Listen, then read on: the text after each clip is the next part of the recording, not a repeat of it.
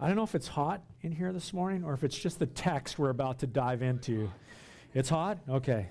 We might want to open a back door there or something like that if somebody feels like it. All right, turn with me to 1 Corinthians chapter 11. Called the message Order in the Church, and I had all the intentions in the world that we were going to cover the whole chapter 11, but there's just way too much here this morning.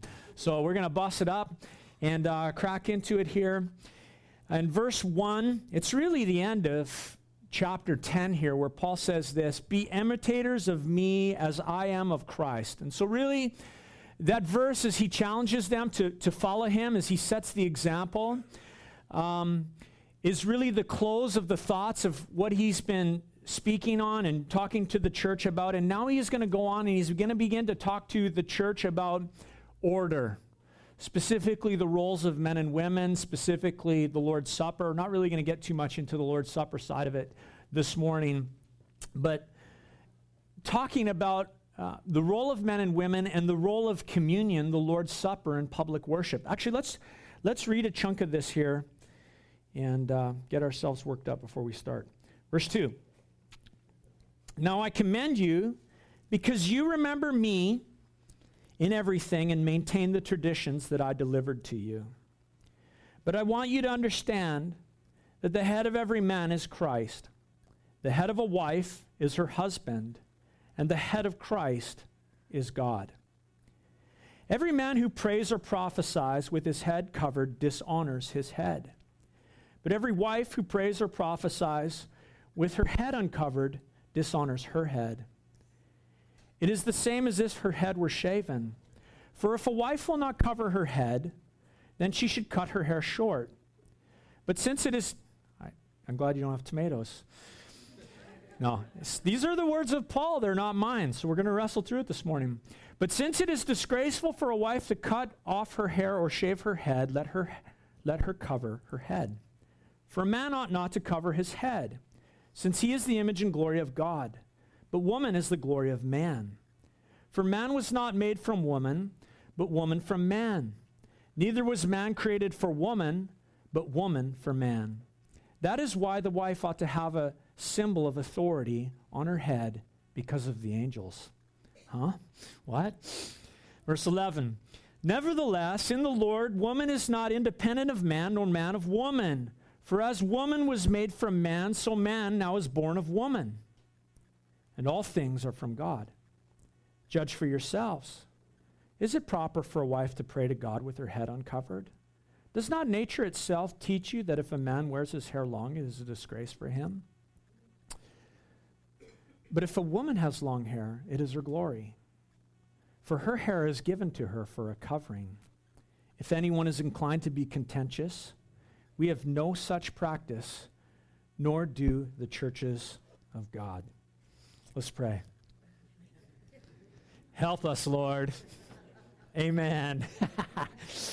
right on. And the Lord will help us. You know, as we start here, verse 2, Paul says this. He says, I, I commend you because you remember me in everything and you maintain the traditions even as I delivered them to you.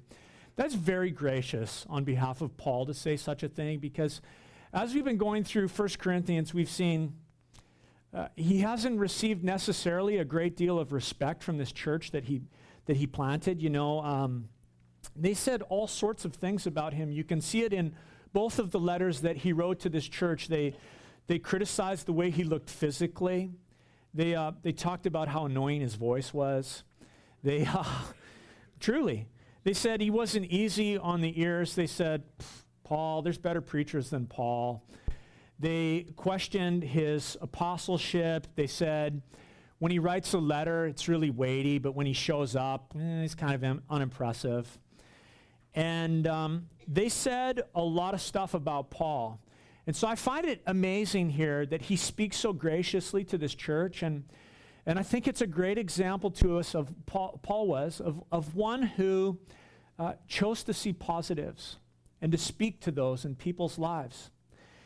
He says this in verse 3 But I want you to understand that the head of every man is Christ, the head of a wife is her husband, and the head of Christ is God. And we live in a culture that, um, when it hears things like this, it just wants to go crazy. And so let's try and set the table for our understanding here a little bit. I would say this there are some things that are universal truths. That means that they apply right around the world and, and everywhere and applicable to everyone. And there are other truths that are relative. Relative truth is considered truth in relation to something else. And Paul starts for us and he defines that what he's speaking about is a relative truth, and it begins with this order marriage. It starts in marriage, and then he says, um, God is the head of Christ, Christ is the head of man, man is the head of wife. Now, um, before you get worked up or anything like that, I would, I, w- I, would, I would say this that Paul is seeking to make it clear that every place in God's order in his creation, there is a place for submission, there is a place to be um, on mission with the task that God has set. And so as we dive here into the deep end, Hopefully, we're going to swim and not sink. We have to recognize that this uh, subject that we're discussing this morning is one of order. I want to set that ground in the first place that God is setting order. Paul is setting order for the church, for the ha- family, and even in marriage. And I would say this the world that we live in hates order. You can't tell me there's order. You can't tell me there's morality. Don't tell me there's right and wrong. Uh, the world likes truth to be relative and moving and and just adjust it to what's comfortable, but that's not God's pattern. And the world hates nothing more than hearing the church say there's order. God has created order in the universe, in, in the church, between men and women, in roles, in relationships. See, the kingdom of God has order. The kingdom of God is orderly. The kingdom of God is not a democracy. I think about our Canadian election. I'm so thankful we don't have to elect.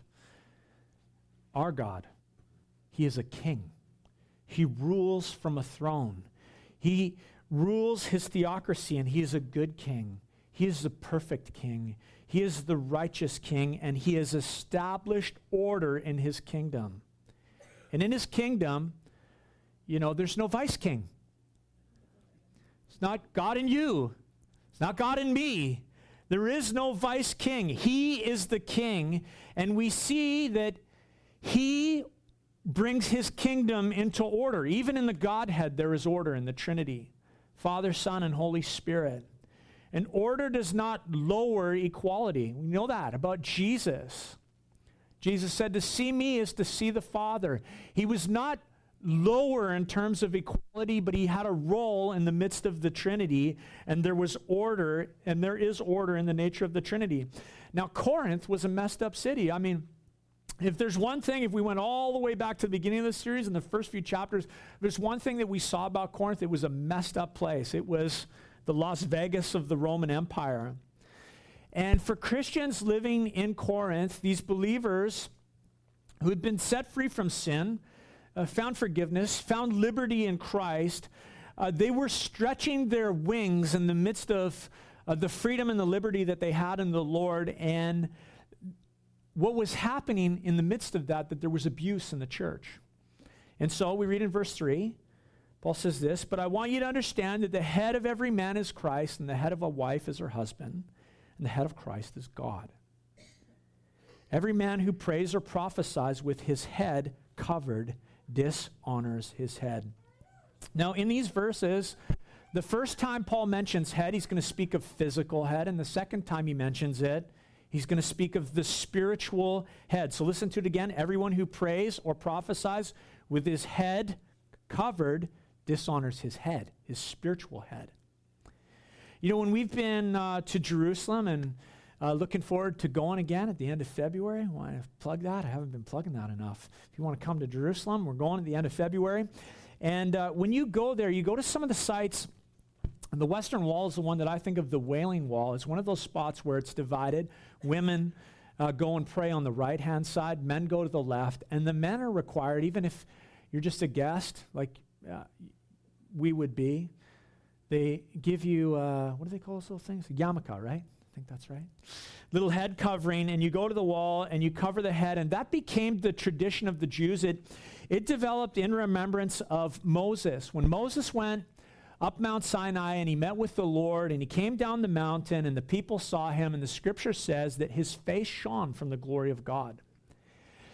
And so he took a veil and he hid himself, he hid his face.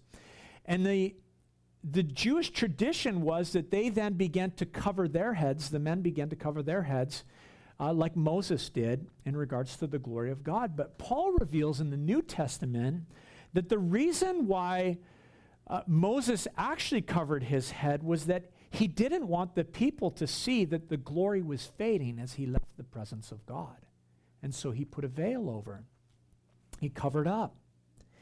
And Paul says for a man to cover his physical head dishonors his spiritual head. Uh, we're Christians. We're created in the image and the glory of God. For a man to pray with his head covered dishonors the Lord. You have access to heaven, to God. He says in verse 5 But every wife who prays or prophesies with her head covered dishonors her head, since it is the same as if her head were shaven. For if a wife will not cover her head, then she should cut her hair short.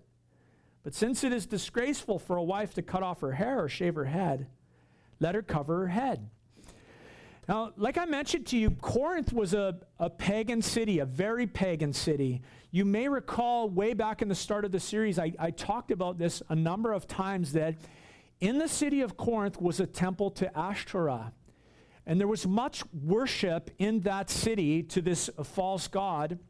And one of the practices was that at dusk, in the early evening in the city of Corinth, a thousand temple prostitutes would come down from the hill and they would go into the city and they would uh, descend there into the city to lead the men of Corinth back to the temple where they would commit indecent, lewd acts of worship uh, to the god of Ashtoreth. And the prostitutes identified themselves in this way they uncovered their heads and they wore their hair short. That was how a prostitute identified themselves in the city of Corinth. And so a head covering was a sign of humility in their culture. It was a cultural issue. Look at verse 16 with me for a moment. It seems there that it makes it really clear right there. If anyone is inc- inclined to be contentious, he says, we have no such practice, nor do the churches of God. So, what's happening in this church is this a head covering is a sign of humility, it's a sign of purity, it's a sign of honoring your marriage, it's a sign of chastity and modesty for a woman. And in the church, in their newfound freedom, in their liberty that they had in Christ as they were set free from sin, women able to participate with the men and worship, they were uncovering their heads and prophesying, Paul says. They were praying. And an uncovered head was drawing attention to themselves culturally. They were dishonoring their head. They were dishonoring their husband because culturally, by doing so in the church, that woman was saying, I'm available. And Paul says, if she won't cover her head, she should probably just shave it. That's pretty harsh, Paul. Numbers chapter 5 in the Old Testament, the law actually instructed that a woman found guilty of adultery was to have her head shaved. And so the covered head uh, in their culture was a sign of humility, a sign of modesty, a sign of chastity, a sign of purity.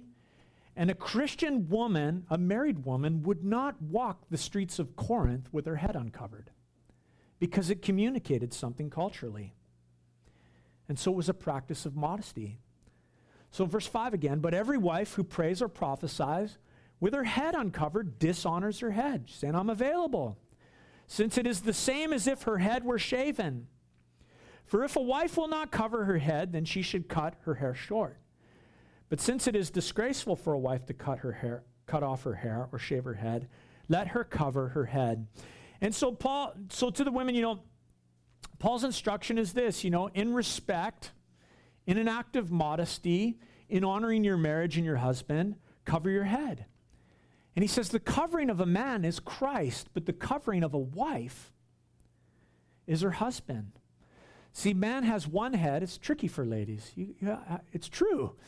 A man has one head, Christ, but a wife, a woman, has two if she's married, the scripture says. She has Christ and she has her husband. Of course, you know, should her husband be a believer and love her and honor her, it's not a bad thing. But should she be in a spot where she has a believing husband who's demanding her to do something that would um, dishonor Christ, her head? Or should she have a husband who doesn't know the Lord and he dishonors Christ, the head? There's a real challenge for her. We understand that. We get that. And in those situations, loyalty belongs to Christ. And so Paul's comments here, they speak to a Christian environment in, in a cultural context. And here, the man has one head, but the wife has two. And it's part of God's order, it's part of his structure, it's part of his design for a believing wife. Verse 7 says, For a man ought not to cover his head, since he is the image and the glory of God. But woman is the glory of man. For man was not made from woman, but woman from man. You know, I don't know. Paul's just throwing us a little further under the bus as we go here, right? You know, dig the hole a little bit deeper, Paul. You know, sometimes the word of God is confusing. I can say this to you. You can always the word of God is always worthy of your trust. If there's something that should ever move when you come to the word of God, it's not the word of God. It's you. It's always the authority. So I say, oh Lord, I don't understand. That's okay, the Lord says. You trust me and you move according to my word. And sometimes it's confusing, but it's always worthy of our trust. When, when the Lord formed man, the scripture tells us in Genesis, we read that he took the dust of the earth and he formed Adam and he breathed life into him. Eve, on the other hand, was taken from Adam. And so we see in the scripture that Eve, she is made from Adam, but Adam is made from God. And when the Lord formed Eve, he didn't, we know the story, he put, put Adam into a deep sleep. And he didn't take from Adam's head and form Eve because she wasn't designed to rule over him. He didn't take from Adam's feet and make Eve because she wasn't designed to be his servant. The Lord took from the rib from the side. He opened it up and he took the rib out and he closed it up. And he made and formed Eve because she was to be beside him, his companion, his helper. Not his competition, not someone to compete with. But I like that, Jerry. I just saw his arm go around his wife. Not someone to compete with, but someone to complete him. Someone to complete him. And the scripture says the two become one. Two are equal to one. It's a mystery. Look at verse 9. Neither was man created for woman, but woman for man. You know, I, I, would just say this like, let's be honest here, a little truthful. A man like me and like every husband in the room is in a whole heap of trouble without our wives. We are. Like, let's acknowledge that. The Lord said it's not good for a man to dwell alone. In some cases, you know, the Lord's enabled a man to, to live that way and he can spend, spend his a life on, on his own, but that's wholly a gift from God. For most men, it's not good that they're alone. You know, and I say that wholly as a compliment to the women. Because if you left that guy alone, you know he'd be reduced to grunting and scratching and barely bathing, and who knows what the deal is without our wives, right? Seriously, you know, ladies, you can look at the man next to you and God bless him, but without you, without you in his life, the Lord only knows, right? And in all of God's creation, you know, each time as we read in Genesis that the Lord moved from day to day and he made parts of his creation, he, he always summed it up. It says, the scripture says, he saw and it was good. He saw and it was good. He saw and it was good. He saw and it was good. And the first time God says, "Oh, it's not good," was man when man was alone. When man was alone. This is not good. You know, I think the Lord created man to rule over creation, and there Adam was, reduced to scratching and grunting and not washing or whatever the deal was. And so the Lord says, I will make a helper that corresponds with him, a completion, because he's incomplete without her. You know, I think about my wife. She's downstairs serving this morning. She completes me. It's the truth. She completes me. Apart from Christ, apart from salvation, my wife is the greatest gift in my life. She is a gift from God. The scripture says in Proverbs that he who finds a wife finds a good thing and receives favor from the Lord. That's what a wife does for a man. And I would say to you, dudes, like husbands, you should lean over to your wives right now and you should say in their ear, You complete me. And those who didn't should take some lessons about romance from the preacher, okay? Tell her, You complete me. You know, some men complain about their wives say this and they say that, and she isn't this, she isn't that, and they bemoan the, their marriage partner, they bemoan that whom the Lord has brought them. And you know, I would say to you this what you're failing to see that your wife is a reflection of you. Do you get that, guys, that are complaining about your wives? Your wife is a reflection of you. And Paul tells us in Ephesians that a man uh, should seek to love his wife like Christ loved the church and lay down his life for her. Love her. You know, Proverbs 31 speaks of the woman who fears the Lord, and it says this in verse 28 Her children rise up and call her blessed, her husband also. He praises her. Many women have done excellently, but you surpass them all. Charm is deceitful and beauty is in vain, but the woman who fears the Lord is to be praised.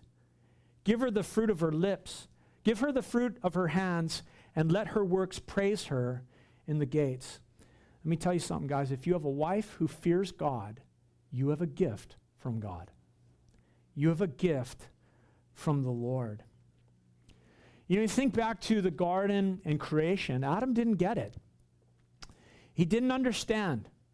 God had to bring before Adam all of the animals. Look at them, name them Mr. and Mrs. Lion, Mr. and Mrs. Ostrich, Mr. and Mrs. Giraffe, Mr. and Mrs. Bear. I don't know, whatever w- was the deal.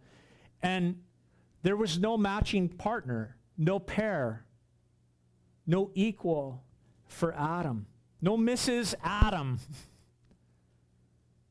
and you know, as, as you read Genesis, it's hard to know whether Adam realized it or not. I just happen to think he probably didn't. Um, but the Lord put Adam into a deep sleep, and then he took that rib from his side and he formed woman and he brought her to Adam. And Adam said, This is bone of my bone and flesh of my flesh, and she will be called woman, for she was taken from man. And woman was created, Eve was created to bring completion to Adam. The two become one. His helper, his companion, created from a rib in Adam's side. Verse 9 again Neither was man created for woman, but woman for man. That is why a wife ought to have a symbol of authority on her head because of the angels, huh? There's one of those verses in the New Testament. What does that mean? I don't know. Let's go on. No, just kidding. But it is.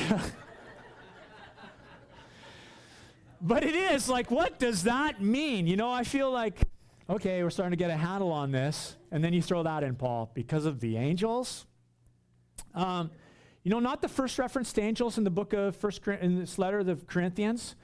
Paul said in chapter four that he felt like as an apostle that he had been made a, a fool for Christ. That, that the apostles were on exhibit, on exhibit to the world and really beyond the world to the angels. God had made the apostles like spectacles, uh, a sentence to death, fools for Christ's sake, he said in 1 Corinthians 4 9.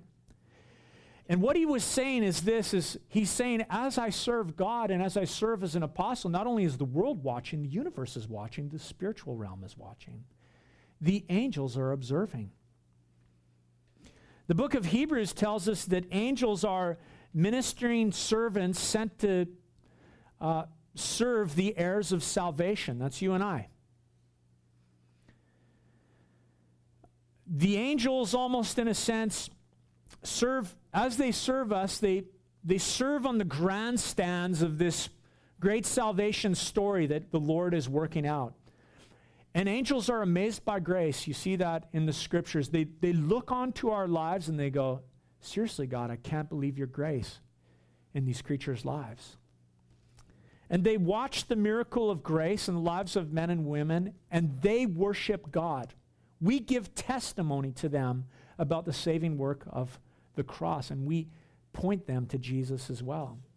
And I think of that, I think for a moment, if, if we could just open our, if the Lord would open our eyes and we would see into the spiritual realm this morning in the room, I believe there's just packed with angels. Kind of a neat thought. We only see on one level, but there are angels here. The scripture tells us that there was a time in heaven where there was an angel who sought to supersede God's order. He sought to supersede God's authority. And the scripture says that he was cast out of heaven and that one third of the angels of heaven rebelled against the Lord and they went with this one cast out of heaven. See, there is order in heaven. In, in Isaiah chapter 6, you read a great account of Isaiah having a, a vision of the throne of God, and there it says that he saw seraphim angels that were before the Lord. And he said that each of them had six wings. With two they flew, with two they covered their feet, and with two they covered their faces. And they called to one another and they said, Holy, holy, holy is the Lord of hosts. The whole earth is full of his glory.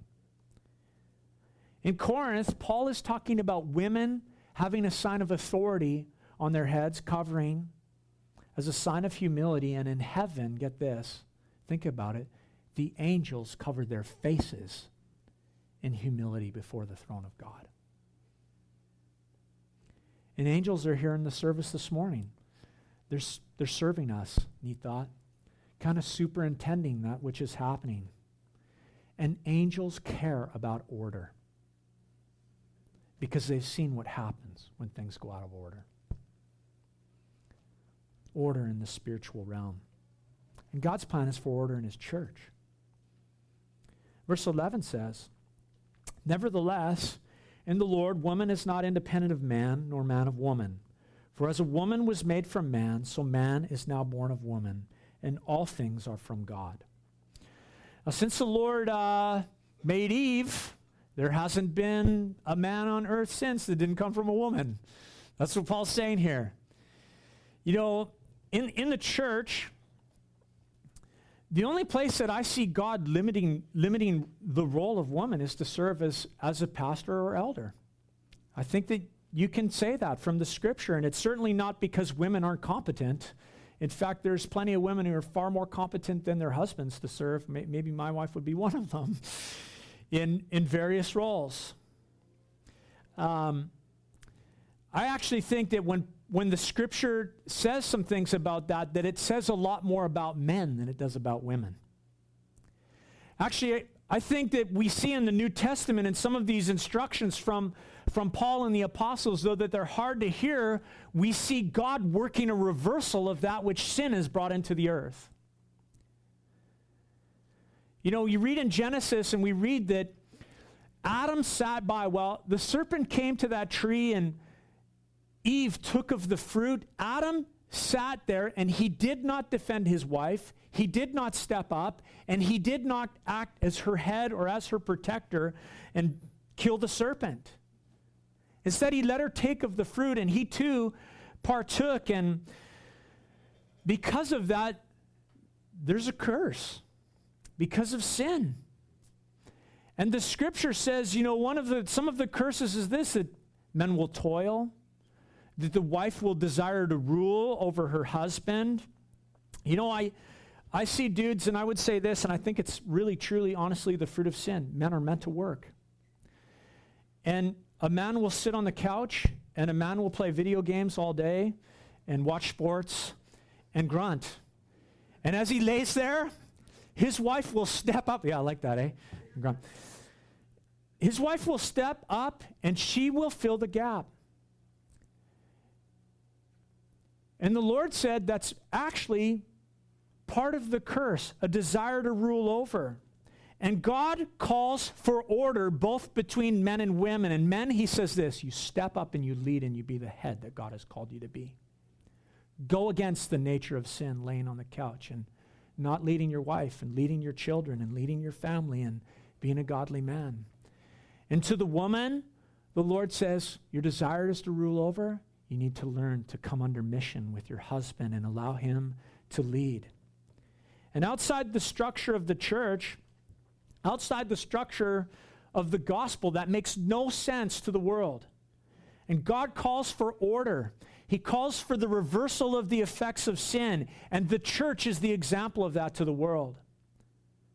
Men, step up and lead, and wife, be on mission with your husband. Now, outside the structure of the church, man, it's free game. W- women could have any role, you know, prime minister, president, queen, whatever. Look what it says in verse uh, 1 Timothy chapter 2, verse 12 to 15. I want to read this to you. Paul says this when he was writing to Timothy, talking about a similar issue. He says, I do not permit a woman to teach or exercise authority over a man. Rather, she is to remain quiet. For Adam was formed first, then Eve. And Adam was not deceived, but the woman was deceived and became a transgressor. Yet she will be saved through childbearing if they continue in faith and love and holiness with self control. Another one of those verses. What, Paul? She'll be saved through childbearing? You know, in our culture, there is a disintegration of the home, there is a disintegration of marriage, there is a disintegration happening of the family. Uh, I spoke with someone this week, and we were talking, we, we had a few moments in the car, and they were telling me about being a single parent. They've raised their kids. And they talked to me about the stigma that they faced being a single mother in the school system and what it was like and to battle against the structure. And it was interesting as we talked because I, I told her today in the classroom it's the opposite. Today in the, in the classroom it's, it's been reversed. Now it's strange when it's like, what? Their parents are together? They're married? They love each other? What's going wrong? Something's wrong in that house. Why aren't they broken up? Why isn't there, you know? And that's the, that's the deal. I mean, that seems to be the minority. And Paul says here that women will be saved through childbearing, preserved through childbearing. Ultimately, that's a picture of Mary, of course. She gave birth to the Messiah, the Savior of the world, Jesus. But the truth is this, and Paul's saying this in 1 Timothy, that the hand that rocks the cradle rules the world. Moms have an incredible ministry.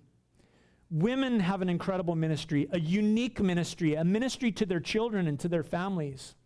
And I wish my mom was here this morning, actually. I didn't know she, she, she told me yesterday, oh, I'm not going to be there. And I thought, man, I, I wish she was here to hear this. So I want to honor her. You know, my mom led me to Jesus. My mom led me to Jesus. Yeah. How many, mo- how many were led to Jesus by their mom? My mom led me to Jesus. She discipled me. My mom led Maureen to Jesus. Sweet. She discipled me.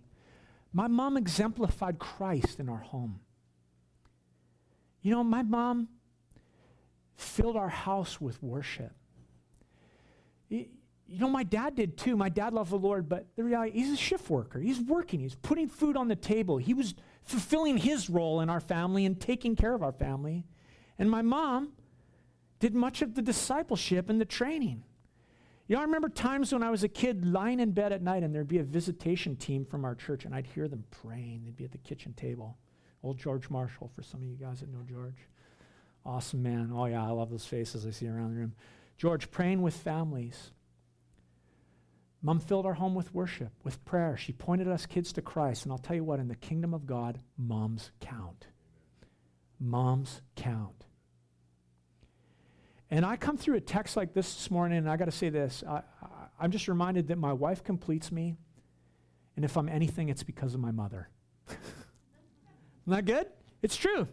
Whatever a man is, Whatever a man is in the Lord, it's safe to be safe to say that it's in honor of his wife and because of his mother.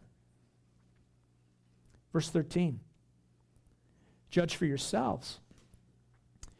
Is it proper for a wife to pray with her head uncovered? Does not nature itself teach you that if a man wears his hair long, it is a disgrace for him? That's why I go with this look. but if a woman has long hair, it is her glory, for her hair is given to her for a covering. I, I heard a story, I, I like this story. It's about Pastor Chuck Smith, the founder of Calvary Chapel, and what was happening in the days of the Jesus people and the great revival that started in 1969 with all the hippies. He was in his early 40s and he was pastoring all of these young adults and he was bald. And these hippies were coming into his church and they were barefoot and long haired and you know the whole deal. And Chuck was taking heat from other established churches. They were, they were saying, What's with, you know, look at all these long haired hippies in your church and what are you allowing to happen here? And, and someone asked him what he thought of these long haired dudes. And he says, You know, from time to time, I see a long haired guy and I think to myself, what a shame. And then I go home and I look in the mirror and I see my bald head and I think, what a shame. hair length, length of hair is relative. I mean, just look at Pastor Brian over there. I mean, I feel like a hippie compared to him. so, so you know, it's it's all relative. It's all relative to the age, length of hair, and the style. What, what, what Paul is saying is this is he's saying that nature teaches a difference between men and women. Did I just say that? Nature teaches that there is a difference between men and women. God's design. It starts right with the covering on the head, the Lord says. You know, I, I, I love my wife's long hair. You know, I, I, I tease her. I'm like, when we're old, don't cut your hair off. Anyways, that's private. It's none of your business. I like texts like these, these fun, challenging texts. Okay, verse 16. Verse 16. If anyone is, con- we're going to wrap up here. If anyone is inclined to be contentious, we have no such practice, nor do the churches of God. Look, I would say this I really, truly believe that head coverings were a cultural issue in Corinth. Some church groups practice it. They take that on, they've adopted it, they make it their theology. Nothing wrong with it. We see that here. There's absolutely nothing wrong with it. Others don't, but the principles remain true all the way through. It's not something that demands legalism. We're to understand this that in the church, humility, modesty, chastity, purity, honoring your marriage is godly. The truth is, you know, when you read about the Corinthian church, CTK doesn't hold a handle, thank the Lord, to that church. I mean, they found salvation in Christ, and everything else was just figuring out in a bonus if they got it. Like, I mean, that's the reality as you read about this church. Everything else was icing on the cake. They were carnal, they were striving against one another. There was envy. There were issues of morality. There were leadership problems. There were strife. They were wrestling against the founder of the church. There were lawsuits against one another. I mean, this is just some of the stuff we've been reading about the Corinthians. Sexual immorality. They were not serving one another. They were not willing to surrender their rights for one another. Th- this church hadn't progressed much further beyond a gong show, is what I'm trying to say. And but the reality is, is this God loved them. God loved them, and Paul loved them, and he sought to disciple them in the midst of the gong show. And God loves us, and he loves your gong show.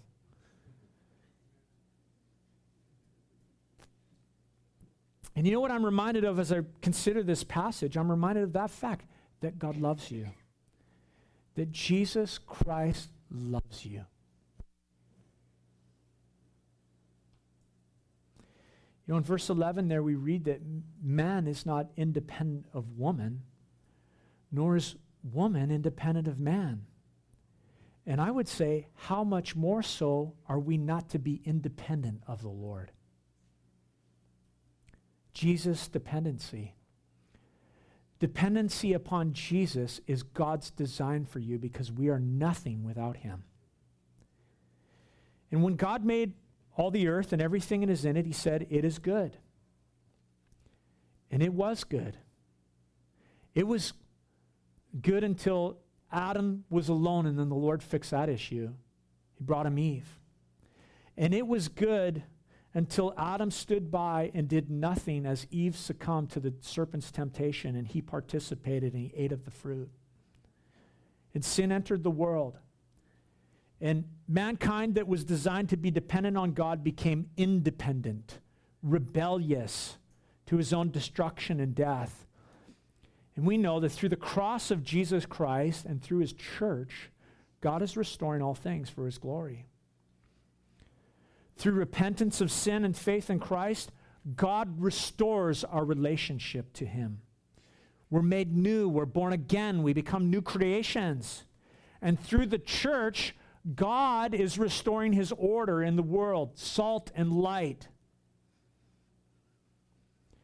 Many here before Christ would go through a text like this this morning and you'd, you'd find it completely offensive. But in Christ, you recognize that God brings order, He brings structure, He establishes His rule and His kingdom. And for anyone here that doesn't know Jesus, who doesn't know, you know, his joy, his peace, his hope, his forgiveness, his love. You know, I would invite you this morning to open your heart to the Lord. O- open your heart to the Lord. Ch- change your mind. That's what repentance is. To change your mind and your thinking about yourself and about Him.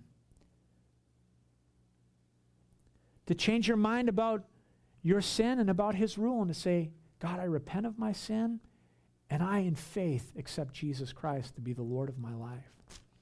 I want to read through here till the end of the chapter, and we're going to dive into this part of it next week, but we're going to participate in the Lord's Supper. And it says this in verse 17, if you get your Bibles, you can follow through with me. But in the following stru- instructions, I do not commend you.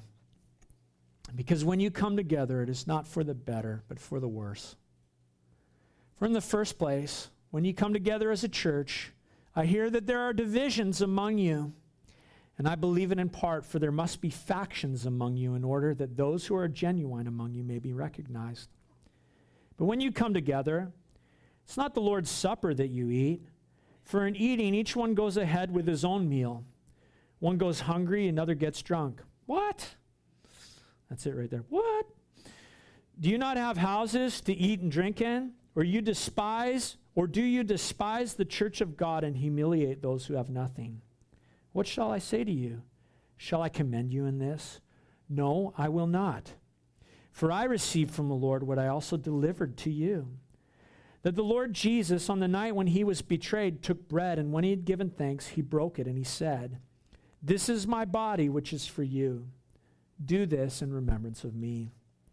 In the same way, also, he took the cup after supper, saying, This cup is the new covenant in my blood. Do this as often as you drink it in remembrance of me. For as often as you eat this bread and drink this cup, you proclaim the Lord's death until he comes. Whoever therefore eats the bread or drinks the cup of the Lord in an unworthy manner will be guilty of profaning the body and blood of the Lord. Let a person examine himself then, and so eat of the bread and drink of the cup. For anyone who eats and drinks without discerning the body eats and drinks judgment on himself. That is why many of you are weak and ill, and some have died. But if we judged ourselves, truly we would not be judged. But when we are judged by the Lord, we are disciplined so that we may not be condemned along with the world. So then, my brothers, when you come together to eat, wait for one another. If anyone is hungry, let him eat at home so that when you come together, it will not be for judgment. And the other things I will give, and about the other things I will give you directions when I come. Uh, we'll dive into this next week, but just a couple things here as we do. Paul says this coming to the Lord's table is a looking back.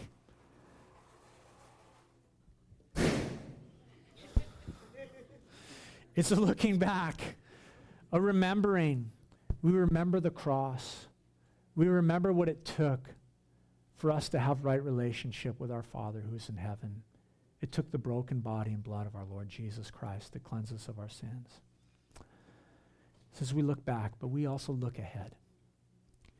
He says, You proclaim the Lord's death until he comes. See, a participation in the Lord's Supper is a, is, is a way of preaching, a way of proclaiming the gospel. It's a way of saying, Jesus Christ saved me and he's coming again. But Paul also says this you look back, you look forward, but you need to look within as you come to the table. Recognize we don't come on our own worthiness. We don't come because of who we are. We, become, we come because of what the cross has done for us. And you know, I'm, I'm thankful that I'm not what I was, but I'm not what I should be. And you know, if I take communion and just place it in the context of our teaching this morning about husbands and wives, I want to say to husbands and wives, look, I don't know what's been going on in your house this week. Maybe you've strived against one another. Maybe you've smashed heads. Maybe things are out of order. I would encourage you then to just say, Can we go to the table together this morning? Can we go up there together and take the communion elements and honor our God? And maybe you need to take a moment to pray with one another. And husbands, if there's somebody who should take the lead in it, it's you. And so I'm going to invite the worship team to come, and as they come, I'm going to pray. And then, as your heart is prepared and you feel ready uh, to come and participate in the Lord's Supper, I just invite you to come forward and to get the elements and to hang on to them. And I encourage husbands and wives to take them together when we when we all do. Let's let's pray.